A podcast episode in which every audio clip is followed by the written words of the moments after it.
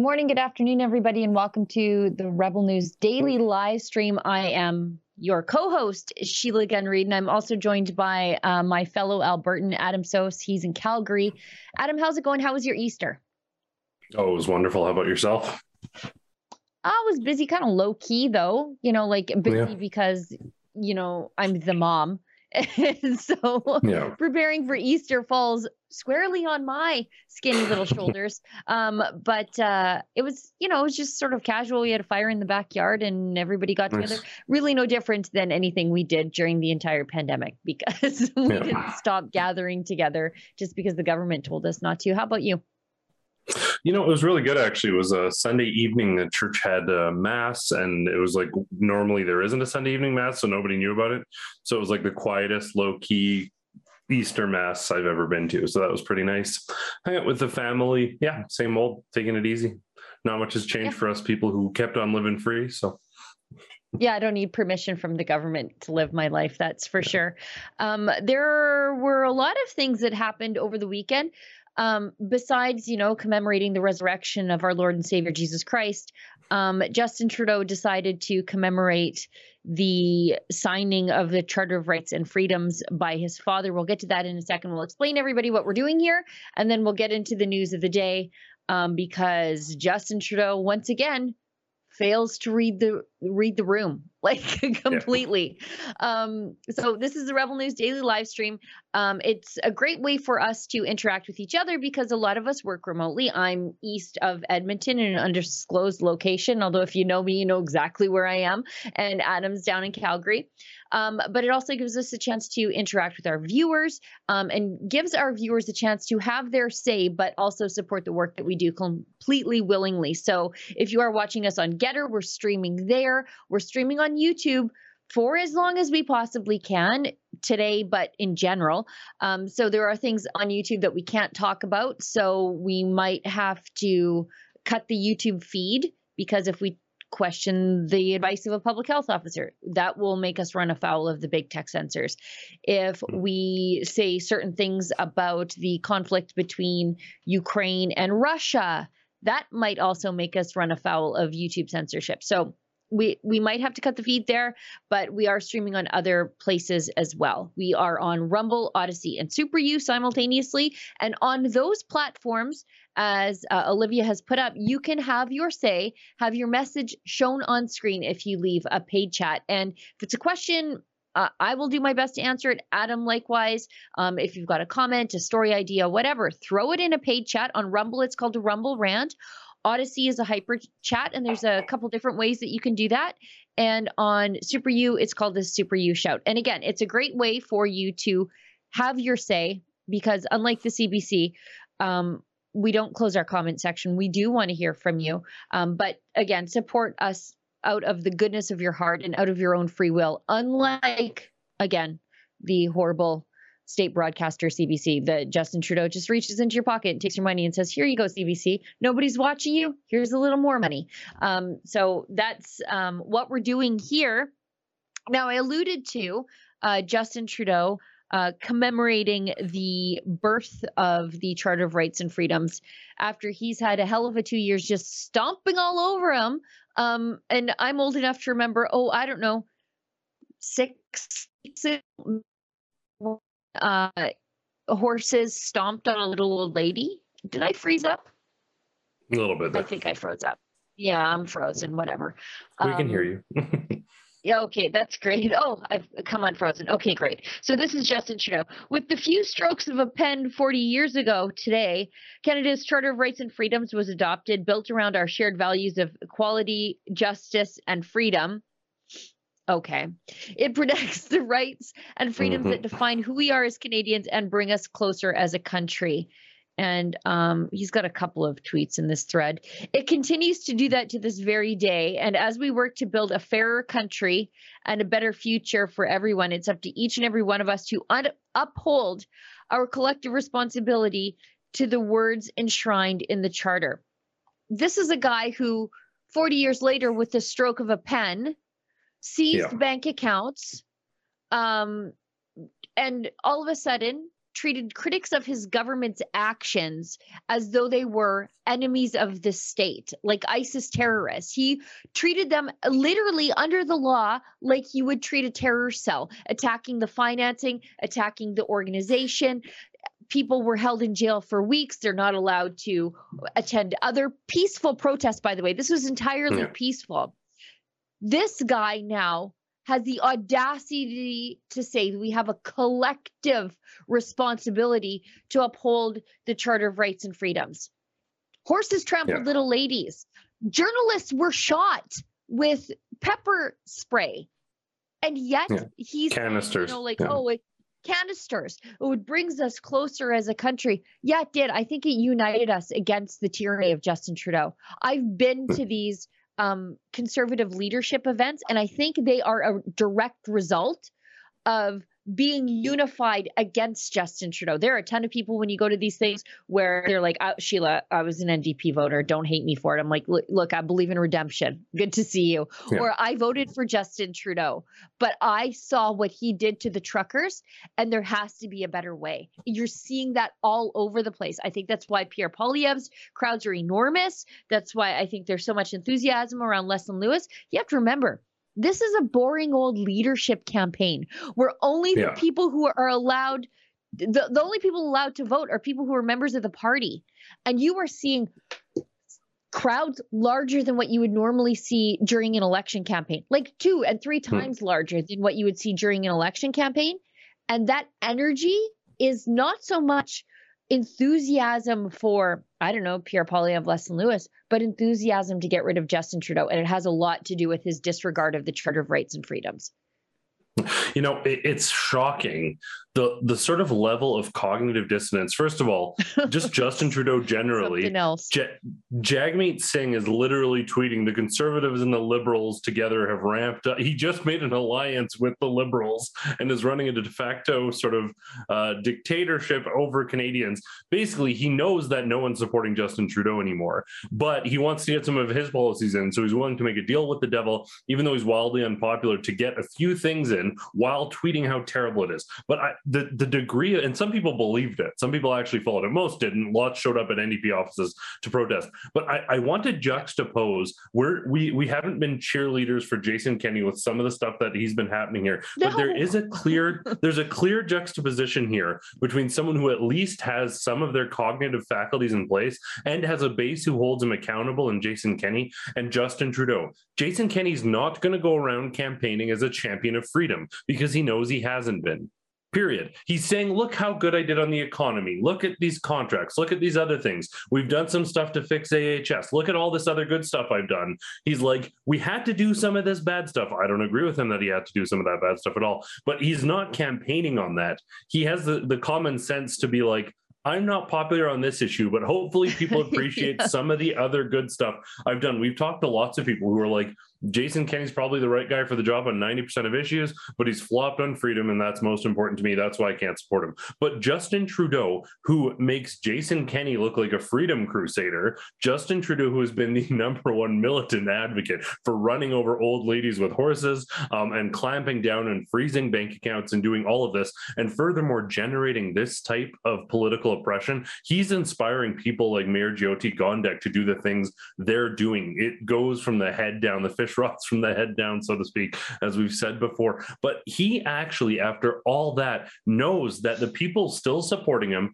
and still donating to him won't dare question him out when he is flat out trampling on this charter his father was probably the last most dictatorial type prime minister we had. He invoked martial law at a questionable time, but at the very least, there was a terrorist incident going on. Um, at the very least, with the Front de Libération du Québec, there was some sort of justification for what was happening. Now, most people would say overreach. There's a whole bunch of other stuff in the legacy of Pierre Trudeau that's problematic, but he looks like a lightweight compared to dictator Justin Trudeau. He has gone so overboard. And the sort of level, like I said, of cognitive dissonance among his supporters supporters. The entire Wait, world is here looking. For a second. You're meeting the you're meeting the queen. You can't brush your hair. Give me a, like yeah. you know. anyway. yeah, it's it, look at her face. She's like, "This is ridiculous. These people, this colony will not survive." um, but it just the, the the level people on social media being like, "Oh well, it, you you shouldn't. It's not that bad. It's not like we're in China. It's not like we're in Venezuela. It's not like we're in Poland pre-war." You know what? It's not. But the people who were there are saying, "Be careful because this is how it starts," and you're not listening to them. There are over 5 million Canadians right now who cannot exercise their mobility rights under that Charter mm-hmm. of Rights and Freedoms. They can't get on yeah. a plane. They can't get on a train. They can't visit their family for Easter because yeah. we are also the le- one of the least densely populated, if not the least densely populated country on the face of the earth and the world's second largest. Air travel yeah. and train travel is essential to get around inside of our own country. And over 5 million of us cannot yeah. get on a plane or they are conscientious objectors to the uh, segregation system. So they refuse mm-hmm. to. And this guy's prattling on about the Charter of Rights and Freedoms. He's also yeah. Going to regulate the internet and control yeah. who is and who isn't a journalist, by the way. We've got to sue him in court for fair treatment under the tax law because he's decided that we aren't qualified journalists and only 1% of the work we do is journalism. We were live streaming day and night from the truckers' convoy. What we do is journalism. I'm working on access to information, which is paper trail journalism but it's not journalism that props up this authoritarian here. So then we're not journalists, which is ridiculous. And by the way, where's the overwhelming outrage from the other journalists in this country? Yeah. Yeah. You know, and the the absolutely astonishing thing with this is and I had no idea before I worked for Rebel how bad mainstream media is. It is worse than you could possibly imagine. yeah, like bad. they they show up. For example, we covered two Leslyn Lewis events. They showed up for about four minutes, and they got a clip where Dr. Leslyn Lewis was kind of like uh, backpedaling, not really, but a statement she made relating to COVID, saying no, because someone basically recharacterized what she had said and she clarified. And they filmed her in the one point where she wasn't giving sort of epic Churchillian speech. Um, they got her backpedaling and they filmed that. They got one shot of the crowd and left. That was the one shot they got. They didn't attend the other event. They didn't attend that. Um, they they show up for three minutes. They clear out. We've seen it. There was massive Cuban uh, protests uh, against the yep. regime in Cuba, against the Castro and Diaz regime, uh, Canel regime rather. Um, and they they literally were categorically it was anti-communist mainstream media showed up. First of all, they only showed up for the first few minutes. They got a shot of about 10 or 12 people there before the protest started. A couple hundred people showed up apparently. Vaccines. Yeah, and they said that they're protesting for vaccine access. It's insane. Yeah. Like these people do not do news. We're there for 10 hours when they're they're there for yeah. 5 minutes. We're doing real boots on the ground journalism. And the the thing that's most sickening about this is that their categorical failure to report the facts accurately. We don't pretend that we're not biased and we don't bring a sort of a perspective to this. We're very upfront. Sheila and I are about our faiths, about our backgrounds, about yeah. our beliefs. We're transparent about that. But when we do news, we do news. We don't twist the facts. We may cast our own light on them, but we don't twist the facts. We sure. present them as they are. These other outlets simply aren't doing that. So I'll, I'll talk to friends. I made, I made a friend online recently. He's actually an Iranian uh, refugee. He's a PhD candidate, super smart guy. And I'm telling him about what's happening in Canada, and he can't believe it. I talked to even some of my own friends who are like, well, why are these people still protesting?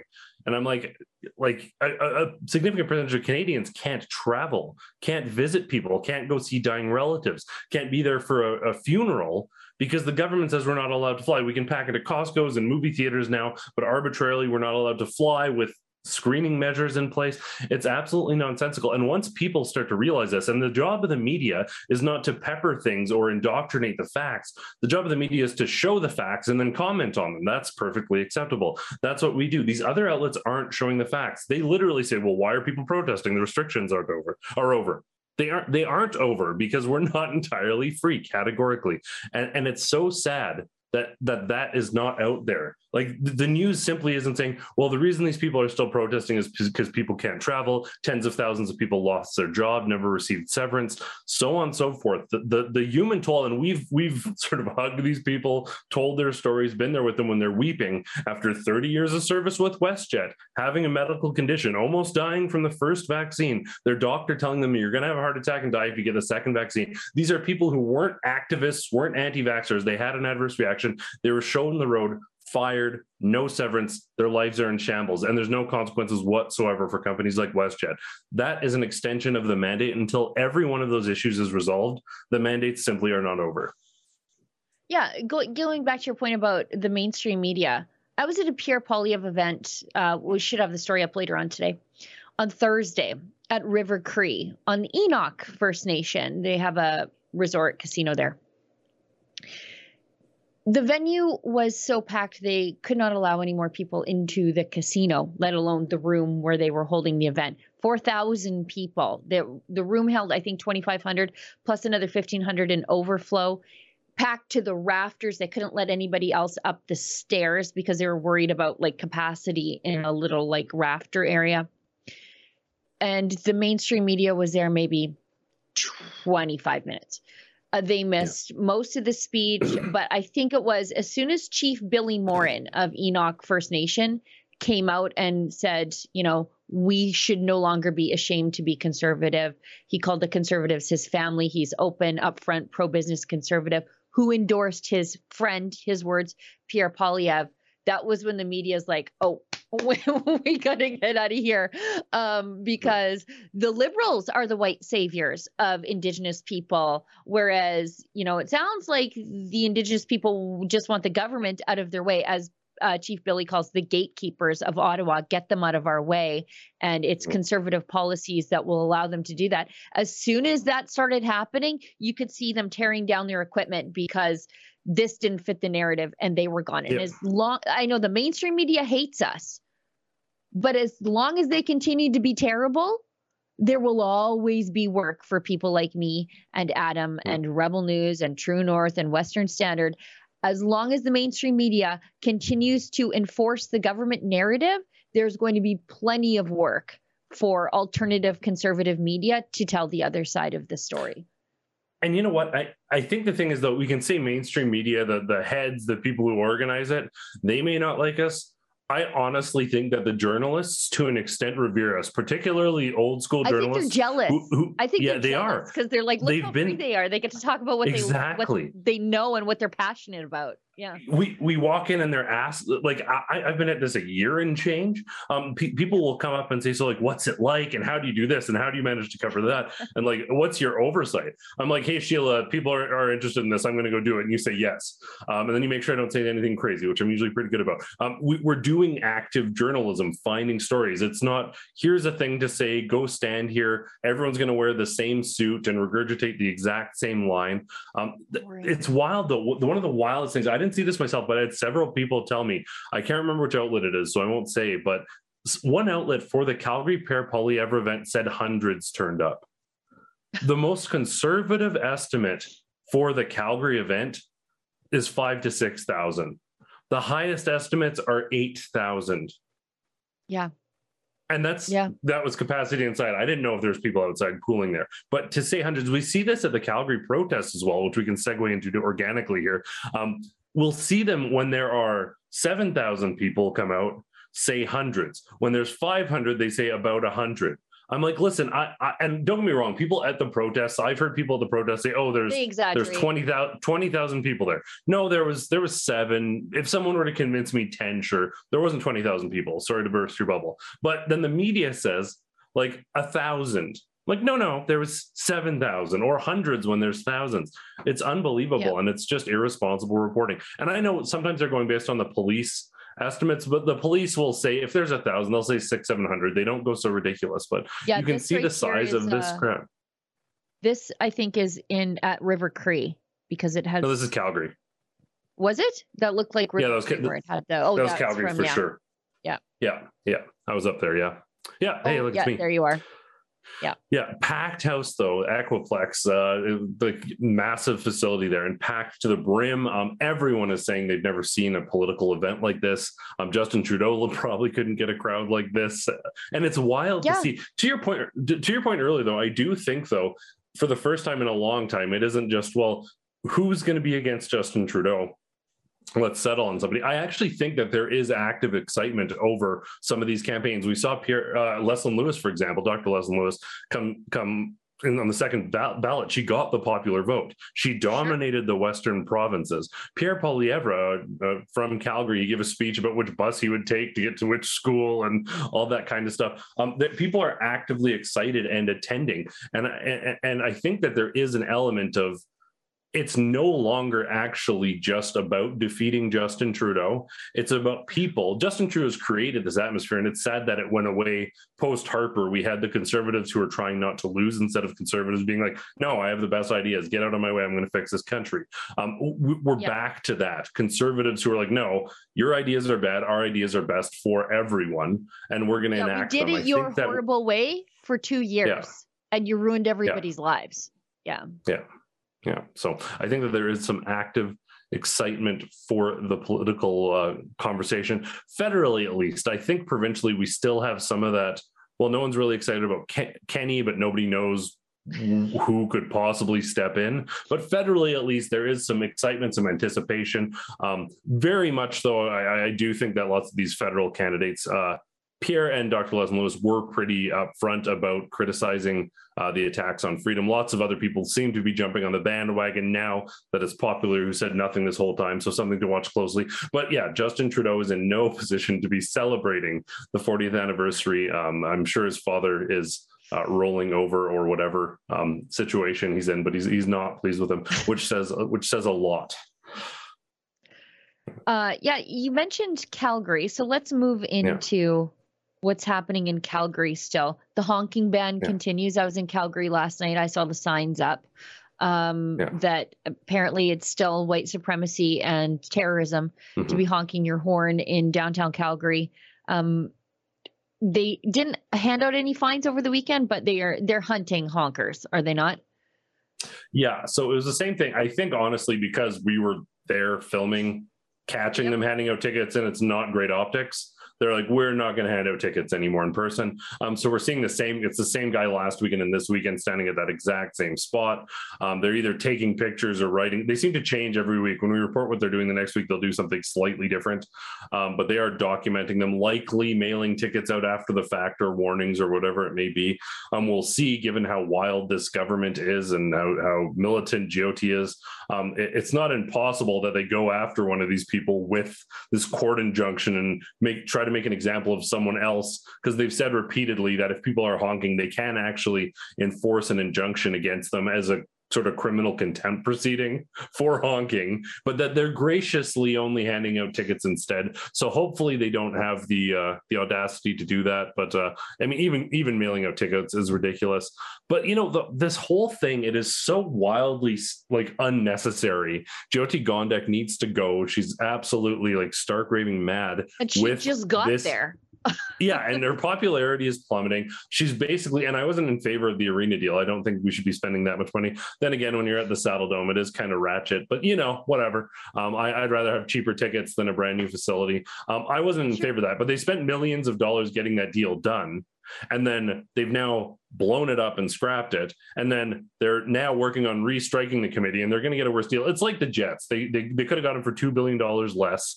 Uh, yeah. they scrapped it bought these terrible jets and then seven years later whatever it is they're like you know what? We're just going to spend $2 billion more on the f-35s um, that's the type of governing she's doing. It's just all uh, she she's in a she's in a and I mean it, it's it's all these counselors. They get in a mood about something and they don't care what the cost is. They're going to make an example. Um, and th- that's what we're seeing here yeah, yeah, exactly. This entire injunction was wholly unnecessary. They 100 I mean I can't speak for the organizers. We just cover these reports, but if they went to the organizers and said, "Listen, the the people in this community are really upset. This is a ton of police resources. Are you open to like every two weeks marching instead of every week? Um, are you open to different routes? They probably would have compromised because guess what? They've been willing to go to this part, go to this part. We're going to walk on this route. We're going to walk on that route. There was a million things they could have done without stifling and trampling free speech and freedom of expression and right to protest. But Jyoti Gondek wanted to do those things. They intentionally set out to target and stifle this. And we saw it with the arbitrary enforcement, the, the, the wrongful arrest and release of Pastor Derek Reimer. Um, this is clearly just politically motivated. And it's so bureaucratic and so inept that they keep screwing up. The cops don't know what the injunction rules are. We saw the arrest, and we can jump to this clip. Uh, Devlin Gannon, uh, they were citing part of the injunction that's not even in the injunction during the arrest. Same thing, Pastor Derek Reimer. They thought he broke the injunction. Turned out he didn't. But but uh, let's go to this clip. Devlin Gannon um, was uh, arrested. He was simply talking to police. He was shoved effectively hauled. They, they arrested him so aggressively. They actually ripped. He did, he wasn't a shirtless guy to protest. They yanked him so hard they ripped his shirt and sweater off in one go. Um, and then one of the cops who was yanking him tripped over a 12 year old kid and fell. And he's now saying that Devlin threw him or aggravated, assaulted him. So they're charging him with that. But the footage is right there. They haven't, to the best of my knowledge, we'll touch base with get Devin, Devlin, but they haven't retracted those assault charges, even though the cop just tripped and they're saying he threw him. But so he's banned from attending these protests. An independent journalist who was just there covering the thing, he's banned. So he attended in an extremely interesting fashion because um, he can't come in person. So Mocha and uh, Celine were on location this weekend, um, and he he showed up uh, digitally. So if we can pull that uh, clip up, it was pretty funny. So just behind us, we have Devlin Gannon, who is an independent journalist and was arrested a few weeks ago at one of the Calgary protests. Well, March 18th, an injunction came out, and then I, uh, Devlin spent the whole night studying the injunction. And, yeah, that's good. Just know, the shot of that, exactly uh, the, the, wagon and, the, next day, and the cart there. And everything was fine. We can cut the video. That's good. Yeah. Yeah, that's good. Yeah. So they, they had him on a cart with a TV, and he, he always wears the same sweater, the one they ripped off of him. So they rolled him up to this protest. It become ungovernable. Um, but this is the type of, of nonsense you're seeing here. Um, don't get me wrong. So I, I, I, understand like there, there was a couple incidents where um, some of the counter protesters became violent and the cops had to intercede and use some force. I completely understand that. But you can go watch my interview with Devlin. It's in that tweet. Uh, I'm sure you'll be able to find it there. And, and it's, it's wild to see what's happening. Completely completely unnecessary. There was a million peaceful solutions, but um, these people wanted to make an example. Um, yeah, that's so great there. These people so wanted to funny. make the microphone. that's amazing. So good. That's so good. Yeah, yeah. Yeah. Um, so yeah, still still heading out. Good for him. But uh, yeah, completely unnecessary. People continue to protest. Um, it seems like the bulk of the enforcement, them keeping them away from anywhere, that's over. They're kind of being allowed to protest in City Hall. They then go for a traffic law compliant walk through town, and it's it's they they basically just moved from the Beltline to Stephen Avenue, which is a pedestrian walkway. So I guess somehow that's better. Um, but again, sad to see this sort of ideological enforcement and uh, targeting by these politicians. No doubt taking example from the guy who's just celebrating the signing of the Charter of Rights and Freedoms, Justin Trudeau. So, yeah. Before we move on to um, other free speech issues, as in maybe Elon Musk is going to take back the town digital town square uh, mm-hmm. through uh, a bio of Twitter. But uh, before we do, I just see a note from our uh, store channel in Slack um, that says that we have new merch up in the Rebel News store. And it is great because it is for the Rebel News mom love, like the mom in your life who loves Rebel hmm. News. Hmm or she is one of those ungovernable moms and maybe she believes in traditional gender rules which is apparently an act of rebellion. Maybe she's still married to your dad. That's also an act of rebellion. Maybe she stays at home to raise her kids. Also an act of rebellion. Maybe when um, little johnny comes home from school and says i'm not sure if i want to be a girl or maybe a fire engine today. She's like, Johnny, you can play make believe, but you're definitely still always my Johnny, my little boy. also big time active rebellion these days. So if you go to yep. rebelnewsstore.com, you'll find a bunch of new merch, but it's not just for the rebel mom in your life. We've got Rebel Mom stuff, which I think is great, and ladies fit shirts. So if you are a lady who wears a ladies fit, I'm definitely not that lady. But if you are, um, there's stuff there for you. We've got baby stuff. My mom is a rebel. Mm-hmm. We've got Rebel Mom hats, hoodies. That hoodie's really nice. Um, that is. But there are other stuff like Rebel Ooh. Grandma. Nice. So yes. I know my mother in law is definitely a rebel grandma. Um, so, anyways, if you go to rebelnewsstore.com, you can get a couple of things there. Maybe you want to get something for your wife and your baby, or your wife and your mom, or wife and mother in law. You can use the coupon code MOM25 and it'll give you 25% off the second item in the store. Mm-hmm. And there's free global shipping there. But I would suggest that if you are going to order for Mother's Day, uh, just because we're dealing with shipping and all that good stuff that you sort of order before the end of the month to get it to your family um, in time for Mother's Day. But yeah, we put a bunch of new stuff in there and I'm really excited about it because it just, it's like, you might not know it's from the Rebel News store, but it's like a wink to the other moms out yeah. there, like, hey, I'm like you too. And he, here's an idea: go to the Rebel News store for that that ultra liberal mother-in-law um, and get something that doesn't say rebel on it, but you'll always know.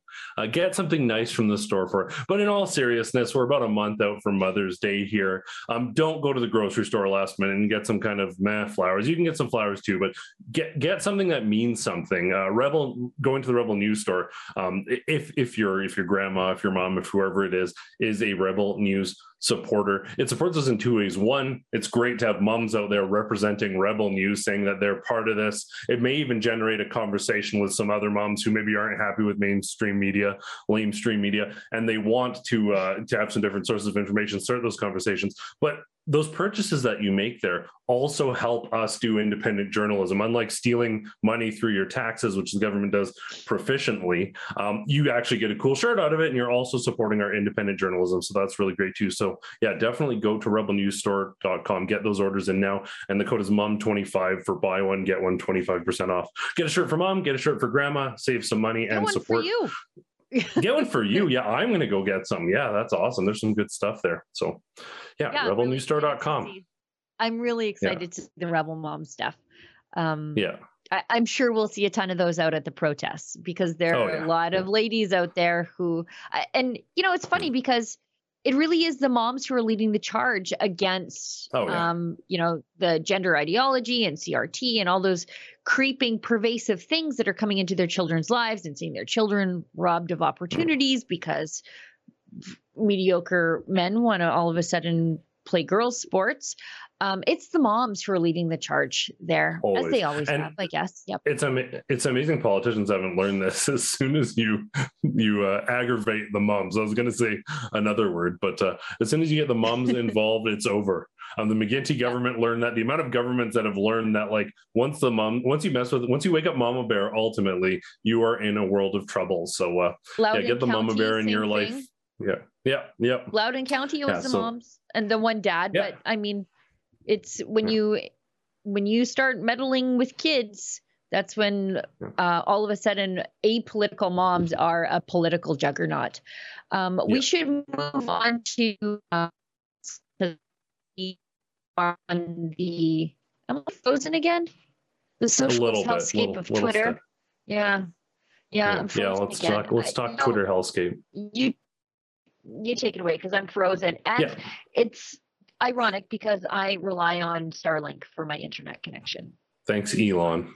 Jeez Louise, we, we, here we are singing your praise. And yeah, so this is such an interesting situation because uh, obviously the board from Twitter, all of whom make, I think, two, $300,000 basically a year for this part-time job that they do um, doing little um, ultimately um, they have With brought on uh, invested interest in the company by the way most yeah, of them own yeah. zero shares don't even tweet yeah but okay. Yeah. Anyway, sorry to interrupt. Go ahead. Wild. So, and I think it's Goldman Sachs they brought on. So, Goldman Sachs very recently valued shares at thirty dollars. Um, Elon Musk is offering fifty four twenty um, to go private. This is basically like a uh, jackpot for shareholders. Um, so they basically voted against it. They're trying to poison pill it, which basically allows board members to buy out a bunch of the stocks. They create more stocks. They make it uh, untenable. Um, but basically, what Elon Musk, is intending to do here is have it go straight to the shareholders, have them have the capacity to vote. He's also said that if he's successful in that, he'll immediately fire the board and he will take no salary, saving Twitter $3 million a year.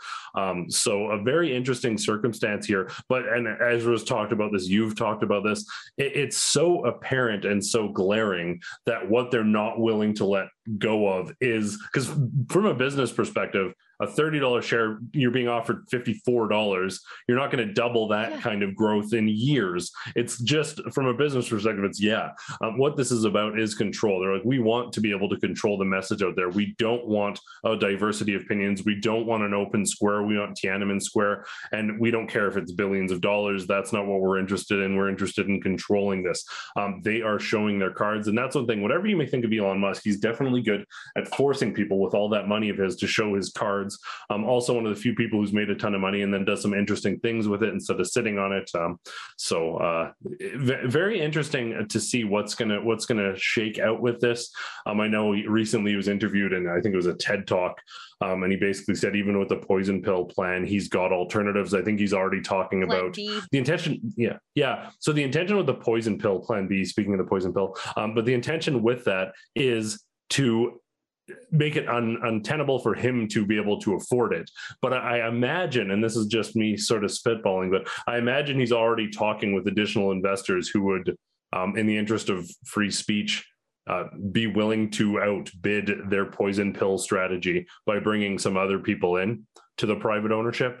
But uh, it remains to be seen what's going to happen there. But it's it's such an evident um, sort of ideological bid here to protect their platform, their soapbox, their capacity to restrict uh, the ideas that are out there. And we're talking about billions and billions of dollars that they're willing to not make to protect this platform for themselves and their ideas.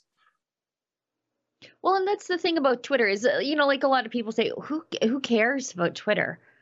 We hmm. shouldn't care about Twitter, but Twitter is where yeah. headlines are made and broken. It's where the journalists yeah. meet.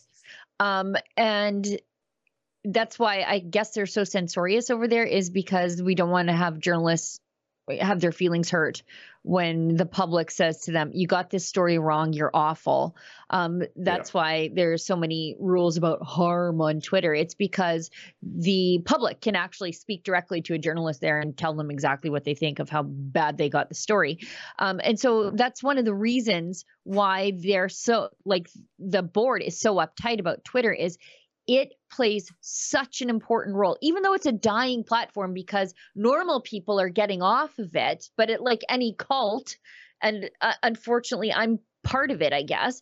But the normal people leave, but the true believers stay behind. The more radical, they stay behind and they continue to reinforce their own opinions. And I'm sort of in there still grinding against all of it.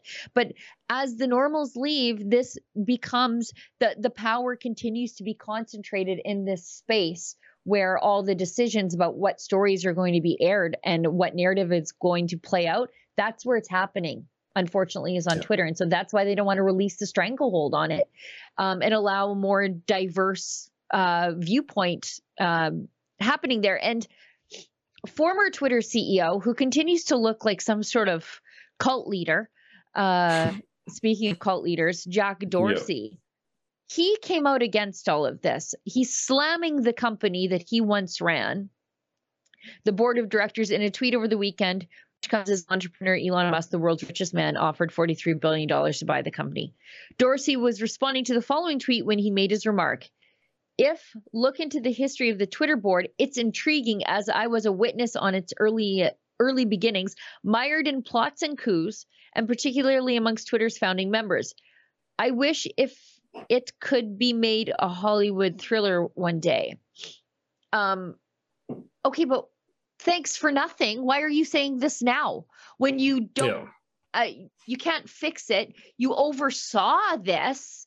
uh, yeah. sinister cabal of censorious weirdos. You didn't do anything about mm-hmm. it when you had the power to do it. And so now you're safely outside of it and rich. And now you get, now you're a critic of it. Give me a break. Yeah. Thanks for showing I mean, up, Jack. I think he I think he is on the board still because someone asked about that and he said I technically can't even be saying this I don't care anymore. Oh right. Yeah. One thing that we one one positive we can take from this though is look at all these politicians now jumping the bandwagon towards freedom. It, it, it, inspires some hope that freedom might be on the horizon. Jack is is smells the blood in the water, and he's trying to get back on the ship. And Elon's currently uh, running the SpaceX ship. um, so yeah. I think at the very least we can take from this. I think, is probably self-serving in the sentiment. Maybe not. Maybe he's thinking he might have something to do with Elon when it when it gets going again. Um, but I think at the very least we can hopefully take something from this. But I do want to talk about this sort of, and if we can pull up, I think was it MSNBC where the panel was sitting around talking, yeah. saying it's their job. If we can pull up that clip, if not, we can talk about it. But we saw this ridiculous juxtaposition of the Wall Street Journal articles um, about when uh, Bezos, I think, bought Wall Street Journal, right? Um, and they were saying that it's like, a, oh, it's like a brave new era and all this positivity, and it's a open up to new channels, and da, da, da, da, and then Elon Musk goes to buy Twitter, and it's like, oh, like a, a, a an attack on freedom and a descent into darkness. Yeah. It's this you're taking the richest people in the world and they're buying communications outlets, news outlets, whatever it may be, and depending on whether he owns your outlet or not, it's it's good news or it's bad news. It's pretty shocking. But there is this clip from MSNBC where they're sitting around saying how Trump. Yeah, got it. Okay, let's let's run that. And uh, Tesla CEO Elon uh, uh, Musk, who has made a $43 billion offer for Twitter to quote, build an arena for free speech. Musk has accused Twitter of censoring its users.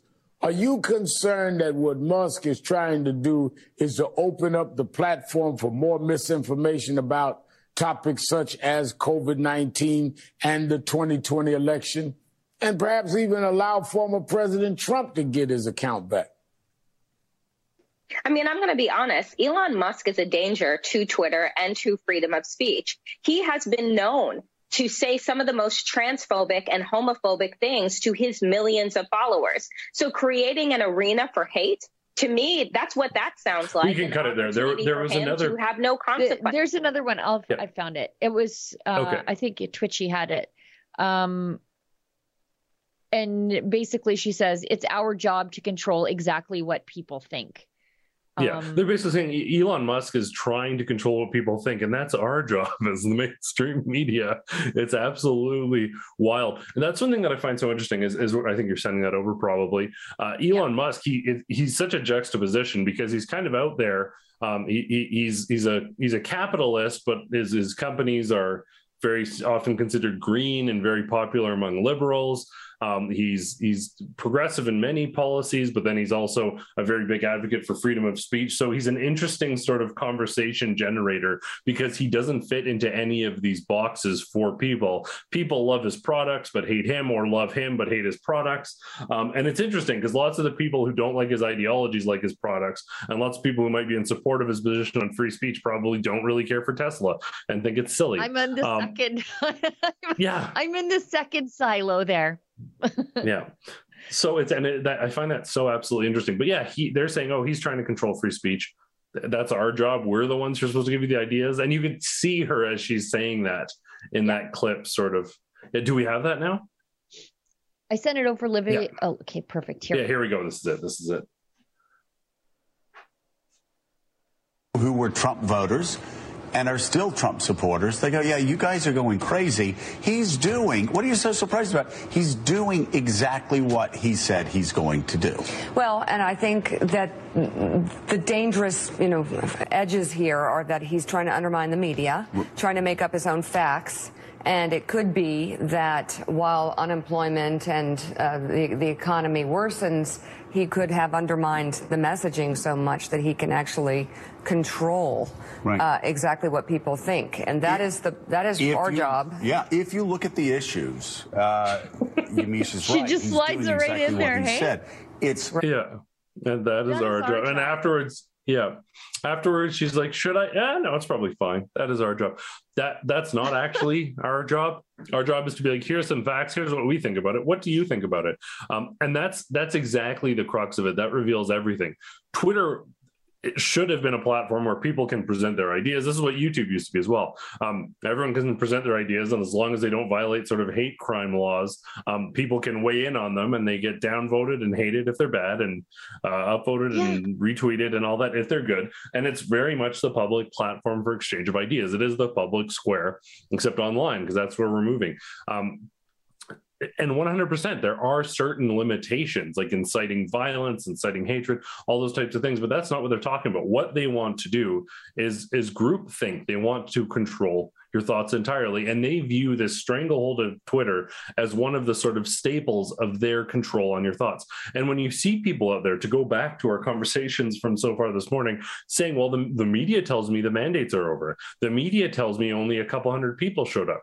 The media tells me that Justin Trudeau's a defender of the Charter of Rights and Freedoms. The media yeah. tells me this, that, and the other thing. But the majority of things from people who just consume mainstream media that they hold to be true is rather evidently and evidenced as not true when you look at the world objectively, when you go out and cover these things for yourself. It's the sentiment that we've heard time and time again from people at these protests is they're like, I'm vaccinated and I'm for vaccination personally, but I don't think other people should be, or whatever it may be. They're saying, come out to these things for yourself, talk to people, don't believe the one clip of the one more extreme guy at a rally that the news hand selected yeah. to feed their narrative. Come out and check out the facts for yourself. Come out to a rally for yourself. Go down to I mean, I'm not I'm not endorsing this for the for the police, but go down and talk to the people at Coutts or Milk River. Get the opinions yeah. first hand, or go or watch a media outlet that puts cameras on them and lets them speak for themselves. Um, don't don't just inhale everything that is being pumped out by a homogenous, unified media that's all saying the same thing at the same time in coordination, uh, inorganically. Yeah, it's all very boring and gray. Um, speaking of lockdowns continuing, um, there's no greater example of this than what's about to happen this week in court. Uh, our friends at Church in the Vine in Edmonton, pastors yeah. Tracy and Rodney Fortin, they are facing, I think, collectively between Tracy and the church, six counts. I think three, it's three and three maybe, of obstruction of a public health officer. They face up to a half a million dollars in fines. And their crime, their crime is not now they've never had an outbreak in the church so they were no yeah. danger to public health time has shown that to be true their crime was not allowing a public health officer into the church or a public health inspector i should say into the church during services yep. to inspect for covid compliance so they said come before come after but you're not coming to interrupt the sanctity of our worship services they are facing in excess of a million. Like, it, it, but you know, it could be around half a million dollars in fines for Tracy, but also for the church. Um, and so for people who say, "Oh, we're free, the lockdowns are over," no. Uh, Five million people can't fly. Hundreds of thousands of people lost their jobs because of vaccine mandates.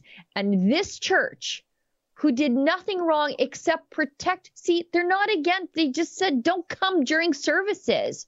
Um, they didn't obsessively police their congregation for compliance. They said, these are the rules.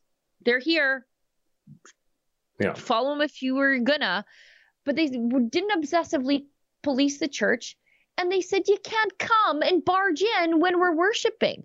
For that, they're yeah. on trial three days this week, and I'll be covering that like it's the OJ trial. But it's, and Jason Kenney could put a stop to this tomorrow, yeah. but he's not. He's wasting taxpayer resources on this through uh, prosecution, and he's doing his best to wring those fines out of this nice, friendly church. The nicest people. Yeah. They had me in their home. They're so nice. It's it's just terrible that they have to deal with this. You know, the lawlessness here, and correct me if I'm wrong, but in my opinion, the second they that the court affirms these charges, they need to go arrest the health inspector because it's section 1762 violation of the Criminal Code of Canada. And if they say that they're guilty of preventing them from accessing church during worship, That's legal confirmation that they broke that the health inspector broke the law, the criminal code of Canada. It's ridiculous, it, and and it, it's so sickening to see that time and time again, without fail, if anyone out there thinks that the government in this country, whether it be provincial or federal, is not discriminatory towards Christians, you are absolutely in a cult of denial because we we yeah. literally went out to other denominations and they had massive gatherings that far surpassed what we saw in Pastor Artur Pawlowski's church, let's say. No enforcement whatsoever. I literally saw cops parked in the parking lot of one of the churches. Uh, it, it, wasn't actually a Christian church, but one of the places of worship. Um, while there were hundreds of people inside, a couple blocks away, five minute drive from Pastor Artur Pawlowski's church, where 50 people maybe gathered, no enforcement whatsoever. It's just all the way across Canada, time after time. The unifying factor for this targeted discrimination is they are attacking Christians. That is what this is about. And it's no longer deniable. It's no longer a maybe. It's no longer, well, they were just enforcing health measures. These people knowingly and actively went out and targeted a religious community in this country. And it's insane. It is absolutely sickening that this is what this country has come to. And it's entirely unforgivable. It absolutely must stop. And it needs to start with one of these cases. One of these politicians need to needs to have the cojones to step up. And i'm still hoping it might be jason kenney. I doubt it. But to say enough is enough. This is ridiculous. Take to the microphone and say 15 religious organizations were arrested or charged or targeted. 15 were christian. We know for a fact other groups are doing this. The government has engaged in discrimination. All charges are being dropped that's the only way that there can be a recovery from this. And it's the only way for the sake of those people's souls that they can do what is right, because this is targeted persecution on a level that hasn't been seen since the internment of the Japanese, honestly, during yeah. the World War. I, I can't think of a time in history where a group of people is so overtly targeted and imprisoned in Canada. I think there's a particularly strong vindictiveness against Church in the Vine because Church in the Vine then went systematically about writing religious exemptions. Now, they interviewed the people they were writing religious exemptions for so that they continue to uh, attend their job or pursue their higher education. They did that because they thought that nobody should be, at the end of the day, for some of these people, persecuted for their faith. And when you have to choose yeah. between your job or your faith, that's a level of persecution. And so I think mm-hmm. because of that, they are a tar- they are a- an additional target by the government because really what's the crime here? What did Tracy do? What did this church do that will constitute a half a million dollars in fines? And they really don't argue that they didn't stop the inspectors. They just said we yeah. stopped the inspectors to prevent a wide scale charter breach of yeah. everybody in attendance at the church. So how could we not do that?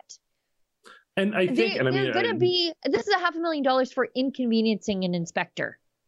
Yeah, that's yeah. what it is. And inconveniencing an, an, an, inspector who was about and attempting to commit a crime, like yeah. literally interrupting worship in progress is a criminal code offense, um, punishable by fines and I think imprisonment as well. Actually, so they they stopped someone from breaking the law, and now they're facing these fines. And the entire basis of the judicial process is to prove that they indeed did stop someone from breaking the law.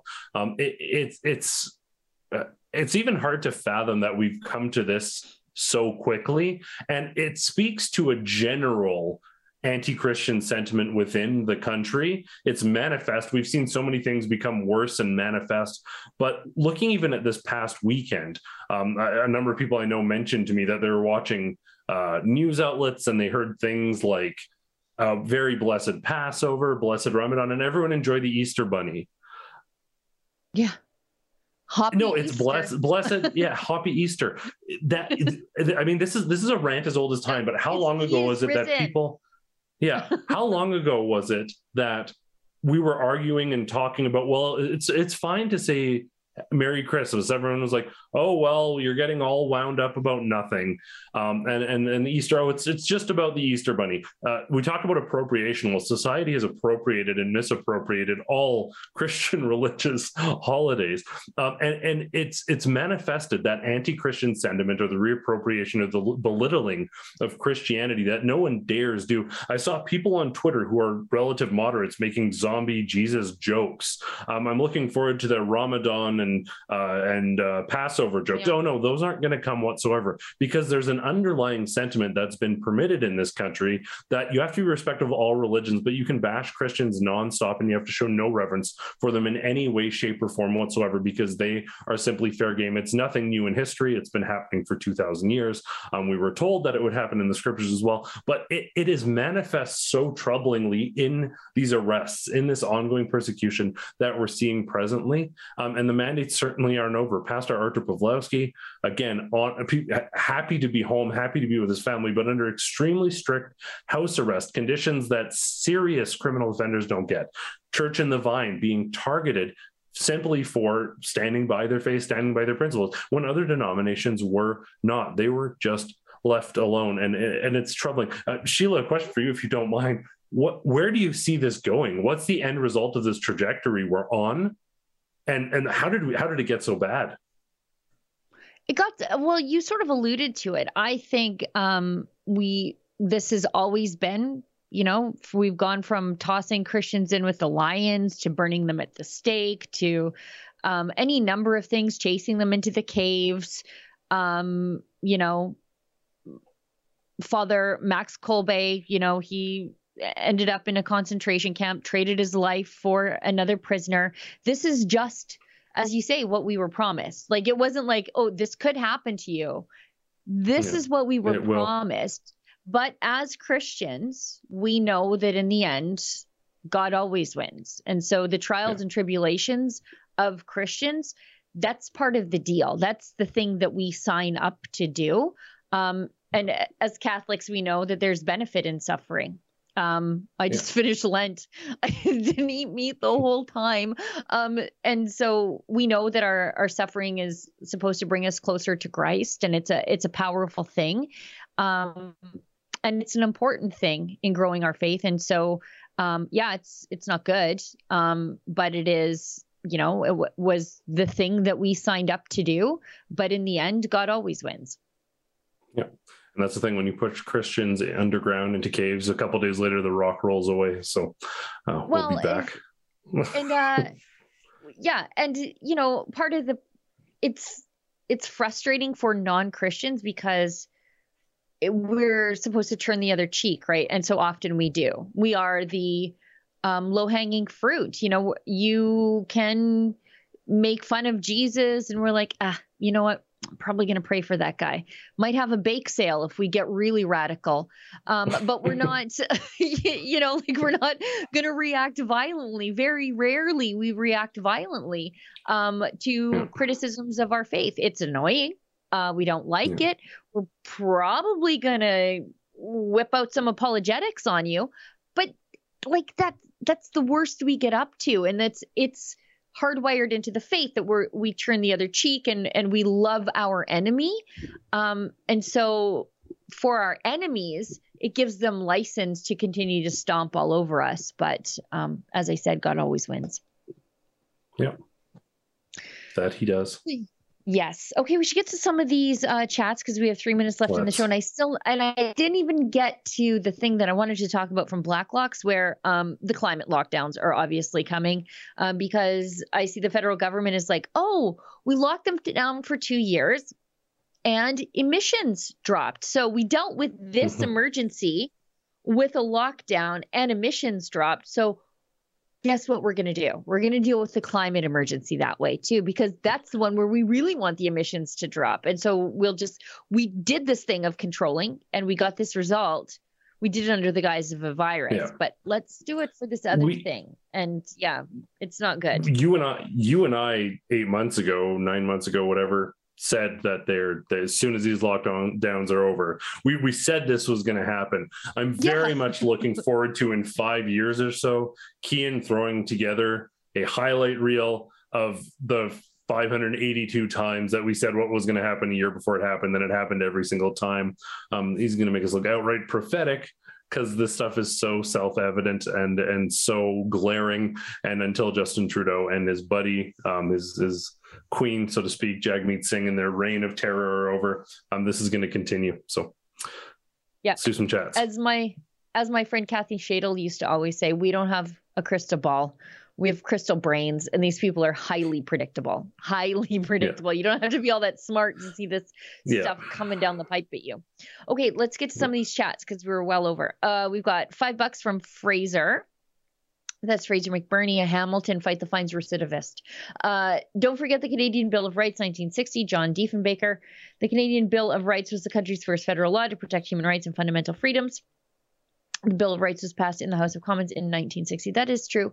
And uh, it also gave our uh, Indigenous peoples uh, the franchise. Um, Western based conservative prime minister led the charge for uh, full rights for Canada's Indigenous people. So I don't know where these liberals get off thinking that they are the white saviors of Canada's Indigenous people. They're the ones uh, behind the residential schools um, the last residential school was administered under the Liberal government uh, by Jean Chrétien, who was Indian Affairs Minister at the time, and he's still alive. So why aren't people bashing down his door? Uh, don't don't do that quite seriously. But why aren't they accosting him um, and sticking a microphone in his face, saying, "Hey, what do you have to say about this?" No, it's the church. It's conservatives, it's whatever. But the guy behind the last res- residential school, he's still alive. Go ask him some questions. Or, or the son of the guy who ran them extensively yeah. and still can't provide clean drinking water, despite literally using them as tokens to campaign repeatedly yeah. all the time, um, yeah. but then does nothing for them. Yeah. Anyways, that's why I think the Liberals should be very scared about what happened in Edmonton with Chief um, Billy Morin. Very, very worried very worried. He's very popular, very charismatic. And he looks at Edmonton. I love Chief Billy because he looks at Edmonton and he's like, oh, what's their property tax rate at? What's their business tax rate at? Oh, Enoch, which butts up against the city, we're going to be just a little bit lower. And so hmm. he's snagging all these businesses yeah. to his industrial park. And I think it's just brilliant. Do yeah. what they're and doing unlike, uh, better. Yeah unlike unlike all these sort of white savior uh, academics and uh, Twitter pundits and uh, politicians who've probably never been out to talk to these people on their reserve, the sentiment generally is very anti-government. They don't trust the government and they want yeah. less government. And they're overtly critical of Justin Trudeau. They literally the, the Trudeau government parades out the same two or three people in very racist fashion as their sort of indigenous tokens, and is no yeah. way representative of the indigenous uh, bulk of the population. Who, unlike these Antifa people who call me uh, racist or whatever, I've actually been out there and talked to them and visited them, and we did the church replacement thing. Um, so I've actually talked to these people, and they're uh, they're not happy with this government. Yeah, I mean, I'm pretty sure residential schools, you know, was a, a lot motivated by the government knowing what you should do within your own family and then taking yeah. control of that. Um, you know it's it's hard to say on one hand that you're against the mentality that led to a residential school but then you're pro the government telling you um, what values you can teach your kids and whether or not yeah. you can see your grandparents and what church you should go to and how you should believe. I'm pretty sure those are probably like the same problem you know but whatever. Um boozy 69 uh gives us five bucks. Rebel news your coverage of the Freedom Convoy has been tremendous. Thank you. Um, my daughter was uh, in Florida over the weekend and she met some dads that were there. Um, uh, she's at a sporting event and she met some dads there who had seen our coverage. And and yeah. she didn't like say like oh my like that's my mom but um they were she i don't know maybe i i wouldn't say she's like embarrassed but she's a teenager right she doesn't want yeah she doesn't care about what I do for a living or whatever, but they're like, she was talking to some dads who were there and they were talking about like rebel news coverage from the Freedom Convoy yeah. from Ottawa and from Coutts. Um, yeah. That was in Florida. It was in Tampa. So oh, yeah. Yeah. Good job, John us, Brown from. Fox said he was he was in a bar in I think Washington or Seattle or something with the, the Save Archer shirt that I took the picture for, and people came up and started talking about Archer and Rebel News and yeah everything Yeah. right away. They didn't know who he was, but right away they knew the story and started talking about it. So yeah, yeah, it's international. Yep. Yep, Someone's got to do the to- mediating. Yeah, well, and the Trudeau government says we're not real journalists. But uh, I was gonna could say, you tell we- me we- one story that CBC would have covered that they would know about in Florida that some dads in Florida would be talking about? Yeah. sure. We, we must do a lot of content because if only 1% of what we know, what we do is news, that's, there's a lot of, it must be really good because we're really, we're, we have a big viewership internationally and everyone seems to know our coverage on this. So it must be really good 1%, or maybe, maybe they're wrong with their numbers. Maybe. uh, JPH 1944 gives us a buck. Where are your store items made? China, Bangladesh, or Canada? You know what? I wish I knew that. Adam, are you? Yeah, do you have one of our shirts around there? I wish I knew. I know Uh, that yeah, generally we try our best to source in Canada. I am sure Adam's got a shirt there. He's going to check for you. Uh, keep going, Fraser. McBurney gives us five bucks. Sunday, we held our small protest against the emergency mandates. Bill 100 forbids protest. So we're going to hold an education rally. It's not a protest.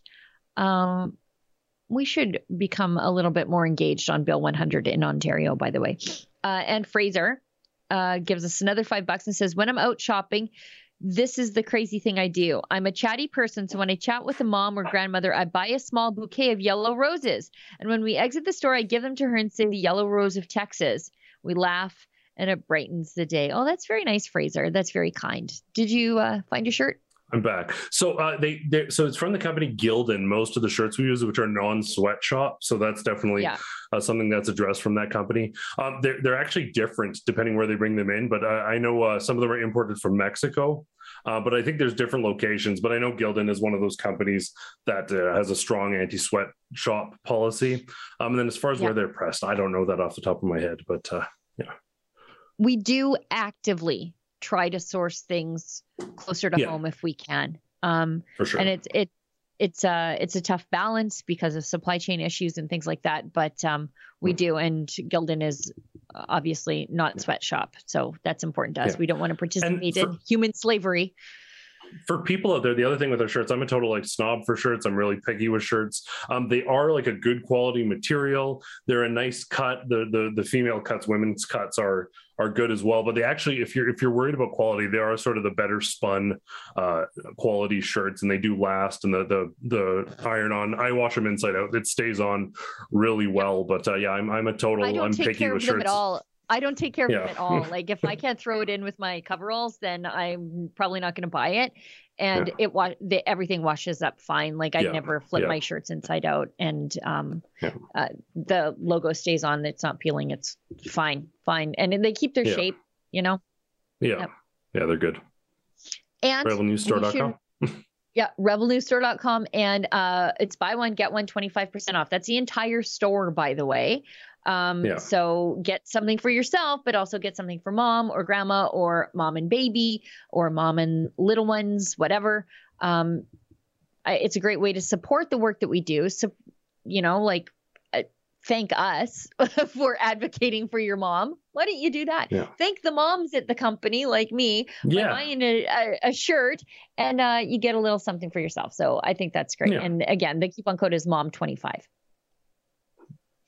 And I think we're all caught up, Adam. I think. Sweet. Um, yeah, that's everything. I am back in the chair tomorrow. Maybe not though, because I might be in court with Church in the Vine. Um, but it, sh- I think it's David and me, or David or somebody else tomorrow. Um, Adam, thanks so much for uh, being my co-pilot on the show today. I appreciate that. Happy to be here. Thank you.